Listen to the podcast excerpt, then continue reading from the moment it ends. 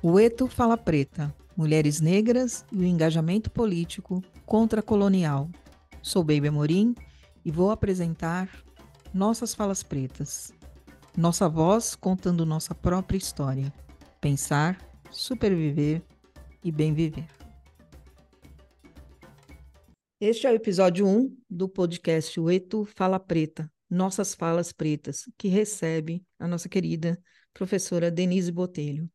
Denise Botelho, associada do Departamento de Educação DED, da Universidade Federal Rural de Pernambuco, docente orientadora do programa de pós-graduação em Educação, Culturas e Identidades da Fundage, atua na área de educação e relações étnico-raciais com ênfase em interseccionalidades de raça e gênero. Desenvolve pesquisas em educação intercultural e religiões de matrizes africanas e afro-indígenas e feminismo interseccional. É vice-líder do grupo de estudo e pesquisas em educação, raça, gênero e sexualidades Alder GPERGES Alder Membro do coletivo de acadêmicas negras Luísa Bairos. CAN Luísa Bairos.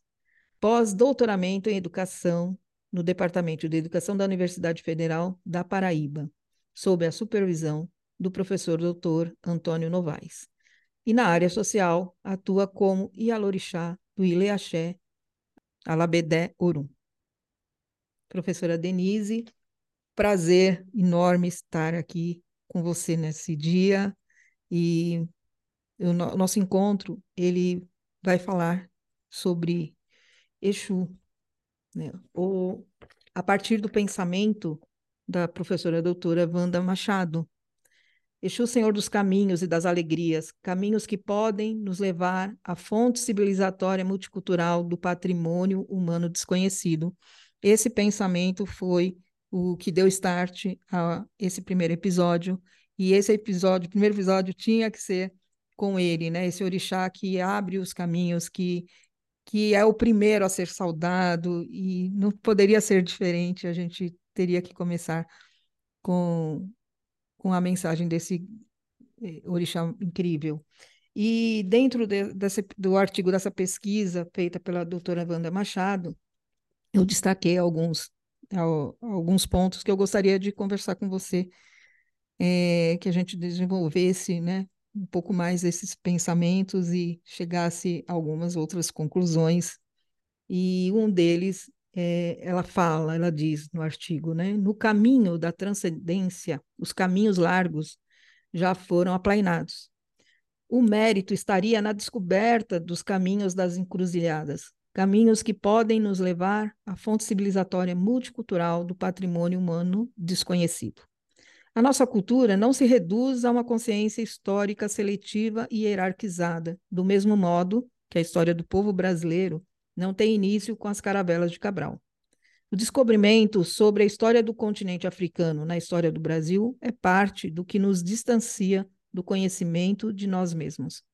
Ignoramos sobre a história de lutas, de resistências e da participação do negro na formação do povo brasileiro. Ignoramos sua participação nas artes, nas letras, nas ciências e na economia. Também pouco se conhece da importância dos valores tradicionais africanos recriados como um jeito negro brasileiro de ser. Conhecer su superando o preconceito seria caminhar para a possibilidade da cura. Como você analisa é, essa essa questão, né? Esse, esse, é, essa questão que Banda Machado levanta, né? Sobre essa, esse ato de ignorar, né? Nós com certeza ignoramos muito a, da nossa história. É, é bem recente, inclusive a inclusão de é, a obrigatoriedade, né, do estudo da, da, da história africana e indígena na, na educação.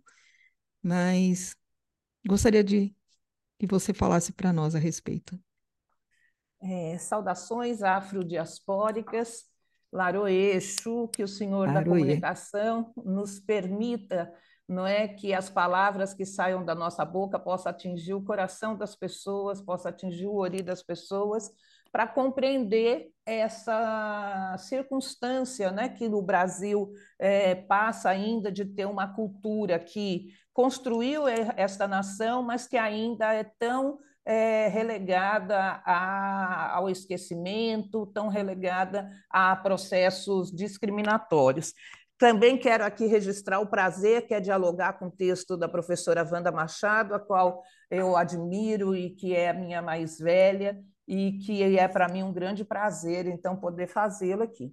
O que nós temos no nosso processo de inserção da cultura negra, da cultura afro-brasileira e, inclusive, da cultura afro-indígena, é um descaso né, no processo histórico do Brasil. Se nós pensarmos desde o período da pseudo-abolição, nós não tivemos um, um, um, plano de inserção dos negros que foram escravizados para uma sociedade de classes. Então, nós nunca tivemos ah, um olhar do Estado que permitisse que nós, nos, eh, eh, nós estivéssemos na sociedade em situação de igualdade. E aí que eu acho que a professora Wanda traz a perspectiva das encruzilhadas, né? que é, o que, que é de fato as encruzilhadas? São os portais, são as várias possibilidades, são as várias linguagens, e nós acabamos, a partir do racismo institucional, nós acabamos reféns de uma história única, de uma história que tem como princípio né, a, a Europa, ignorando todo o restante. Então, as nossas encruzilhadas na verdade, é uma benevolência que o povo afro-brasileiro oferece para que as pessoas possam ter outras leituras de mundo, que a gente possa ampliar a nossa comunicação, que nós possamos entender não é outras situações que estão presentes na nossa sociedade, que é uma sociedade multicultural, multiétnica, multirracial e que tem tanto a oferecer e que a gente acaba reduzindo a um único aspecto numa perspectiva de uma é, sociedade eurocêntrica. E em relação à produção, né, eu acho que existe hoje um, um grande avanço na produção de, de, é, de um material que esteja acessível à população negra. Não sei, a, a, eu não consigo é, identificar ainda, não tenho números né, de quanto realmente isso está chegando nas bases, nas periferias, né? Porque eu acredito que ainda é, existe uma produção fortíssima, mas que ainda está limitada a quem conseguiu já esse acesso, né? Que já, já, já passou por uma academia, que, que teve um, um contato com as universidades é, e, e, enfim, eu, eu, eu sinto que ainda precisamos trabalhar muito a, o indivíduo negro que está na periferia e que não teve o acesso a uma educação, é, de fato, uma educação decente, né, digna. Olha só, eu quero dizer que nós temos já há duas décadas a alteração da Lei de Diretrizes e Bases, que é a lei principal da educação e que introduz já a necessidade da gente estudar a história e a cultura afro-brasileira e africana. Esse é um caminho importante porque nem todos nós temos um, um, pessoas envolvidas é, no, no, nos diversos movimentos negros, nem todo mundo teve uma formação política antirracista, nem todo mundo pertence a movimentos de mulheres negras que vão combater tanto machismo como racismo. Então, o que, que acontece quando essa lei vem para a educação? É no sentido de buscar, desde a educação infantil, que nós possamos alimentar as pessoas negras e não negras dessa cultura que está no nosso dia a dia, mas que a gente não reconhece e que, quando a gente reconhece, a gente discrimina. Então, para nós, é extremamente importante que a educação cumpra de fato a sua legislação educacional, de trazer essa temática para o cotidiano escolar, porque toda a educação básica no Brasil é obrigatória. Então, seria uma maneira de você atingir, né, pelo menos na educação básica, um pouco de conhecimento sobre cultura africana e cultura afro-brasileira. O grande problema é que nesses 20 anos nós não tivemos uma efetiva implementação da lei. Então, nós ainda estamos né, engatinhando. O que a gente percebe é que há pessoas que fazem trabalhos pontuais nas escolas, quase sempre pessoas negras ou pessoas que têm um envolvimento com os movimentos sociais e que tomaram consciência da necessidade de se ter uma educação antirracista, e são essas que vão tentando não é, burlar esse lugar tão compacto da educação com novas ideias, com novas metodologias, com novas perspectivas.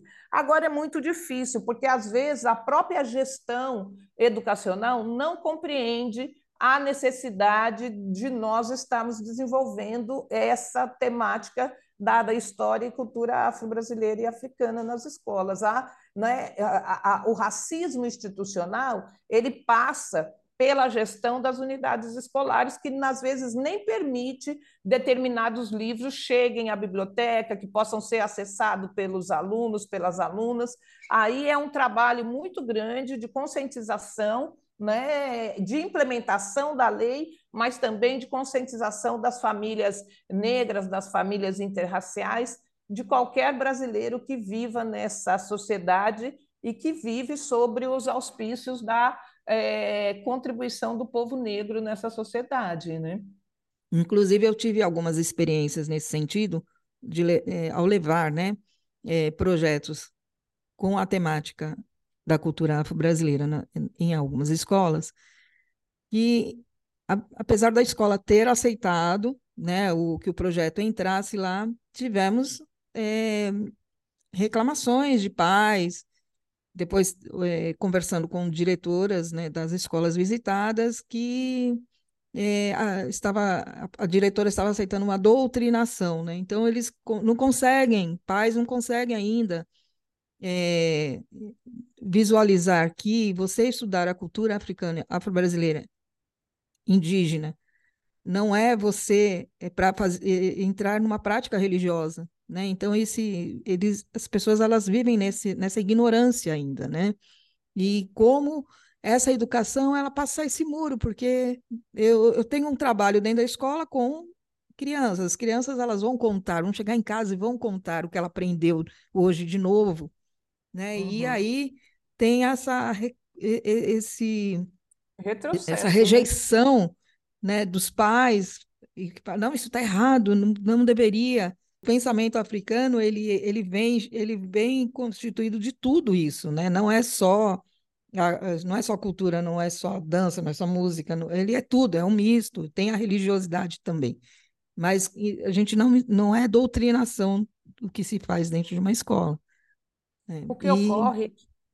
Perdão. Pode falar. Não, pode falar. O que ocorre é que hoje nós temos um movimento ligado a alguns segmentos religiosos que tem a escola como um, um espaço não é, de proselitismo.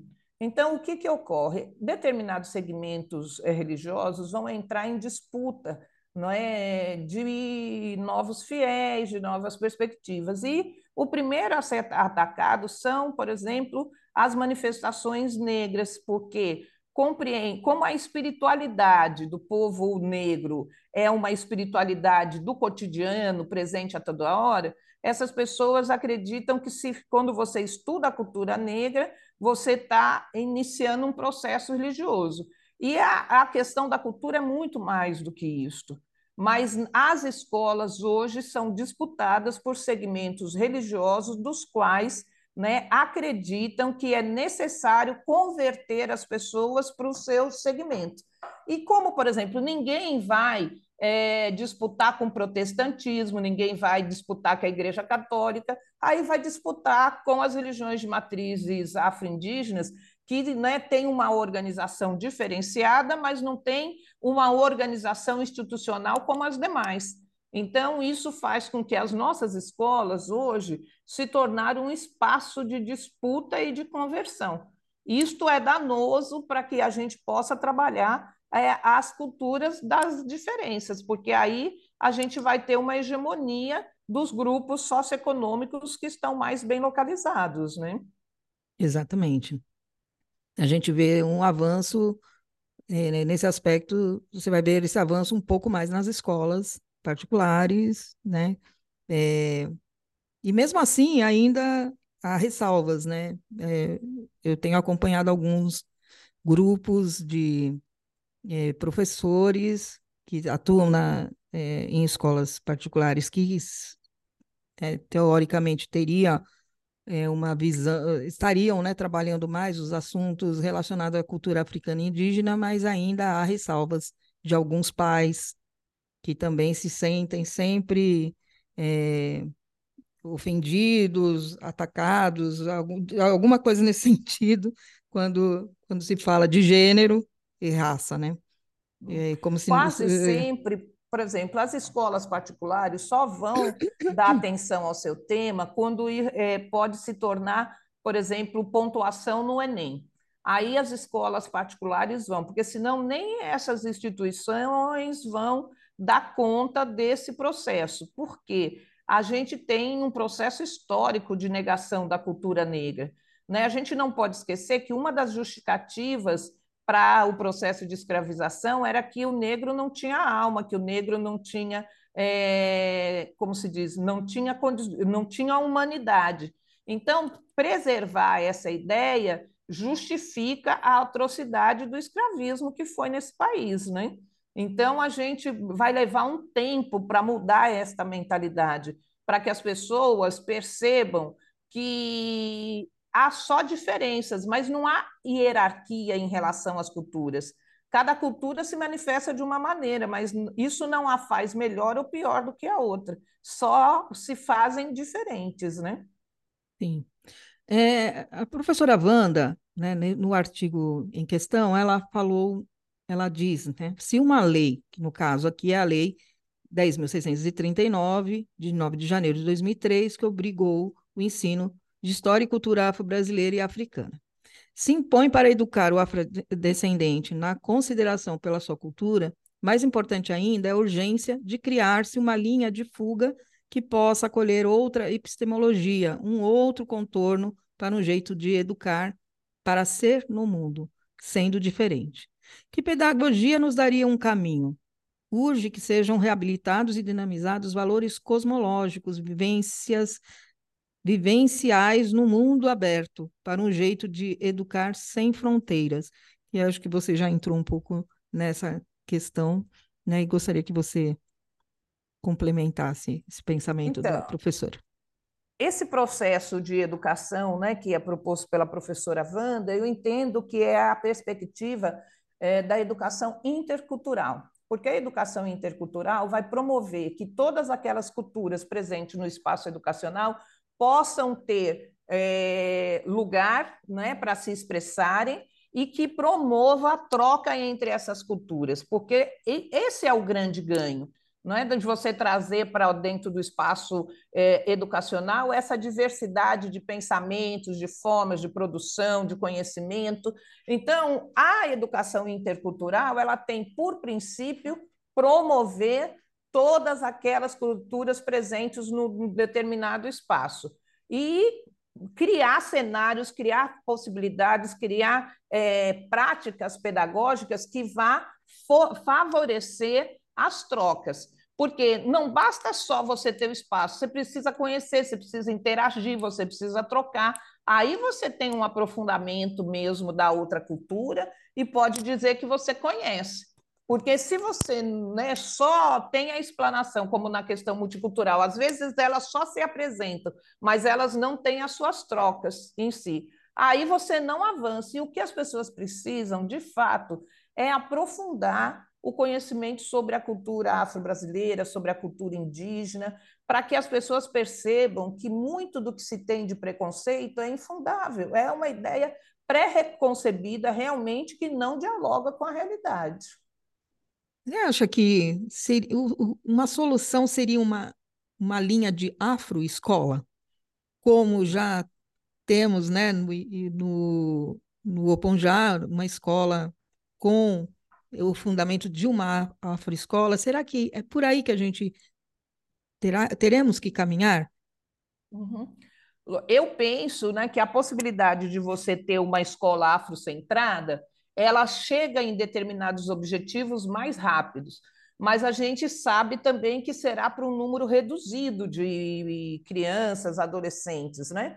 Mas a ideia, por isso que eu ainda penso na perspectiva da educação não é pública, da educação geral, que tem essa perspectiva de introdução da cultura e da história afro-indígena. Por quê? É, quando você pensa numa escola afrocentrada, você sabe que você vai trabalhar com um público muito diminuto, um público muito reduzido. Eu não tenho dúvidas que as crianças desse que acessam esse tipo de educação terem, terão uma formação intercultural, terão uma consciência da cultura africana, afro-brasileira, indígena, não é sem precedentes. Eu queria eu ter cursado essa escola. Agora, do ponto de vista da, da população brasileira, a gente não consegue atingir. O ideal é que o Estado assumisse para si a sua responsabilidade da implementação real né, da, do artigo 26A da LDB. Porque, por mais de que essa lei já tenha 20 anos, muitas das professoras que estão hoje em sala de aula não conhecem a lei. Não, você vai para os planejamentos escolares, você não tem atividades que dialoguem diretamente com essa perspectiva. Então, nós ainda é, é aquilo: tem lei que pega e tem lei que não pega. Eu posso dizer que essa é uma lei que o Estado não fez é, maiores investimentos para que a lei pudesse efetivamente existir. Então, ela existe no papel, mas na base, quando você vai para o chão de escola, você vai verificando que são pouquíssimas as pessoas que conhecem e que desenvolvem práticas pedagógicas a partir do referencial afro-brasileiro ou afro-indígena. Bom, querida, nosso tempo acabou. É tão rápido, né? Passa assim. Queria ficar falando com você o dia todo, porque é, são conhecimentos vocês são maravilhosas, assim, referências, né? são as, as, mulheres que eu escolhi para participar desse, dessa nova série de podcast, é, são, são minhas referências, né? É por onde, com quem eu aprendo, vou aprender sempre. E agradeço imensamente a sua generosidade de estar Imagina. aqui comigo nessa, nessa gravação e vamos saudar, vamos saudar ele, né? O, o senhor da comunicação. Claro, claro Eixo, que Exu claro, nos permita que um dia essa legislação alcance realmente todas as escolas do país e que crianças negras, crianças indígenas e crianças que estão no registro da diversidade possam viver em equidade dentro das escolas. Porque, infelizmente, hoje as nossas crianças ainda são chamadas de macacas, né? as nossas crianças ainda sofrem cotidianamente a, o peso do racismo educacional, infelizmente. E no nosso próximo episódio, Mulherismo Africana, experiências culturais e históricas. O Eto Fala Preta é uma série de podcast que faz parte do projeto Tecendo a Cultura do Instituto Casa Comum, realizado com recursos do Fundo Nacional de Cultura, FNC, por meio do termo de fomento 931-623 de 2022, junto ao Ministério da Cultura. Governo Federal, Brasil, União e Reconstrução. Créditos da equipe: Baby Amorim, pesquisa, criação, roteiro, locução e gravação do podcast. Wanda Martins, pesquisa e roteiro. Aline Capulbianco, estúdio EP76, sonoplastia e edição. Agradecimento especial à deputada Luísa Erundina. Estes episódios estão disponíveis no canal do Instituto Casa Comum, no Spotify e demais plataformas de podcast. Também no site do Instituto Casa Comum, www.institutocasacomum.org. Nos acompanhe nas redes sociais. Todos os programas estão liberados para uso educacional e transmissão gratuita por emissoras de rádio comunitárias, educativas e locais, bastando cadastrar-se no site do Instituto Casa Comum. Agradecemos a atenção de vocês. Até nosso próximo encontro.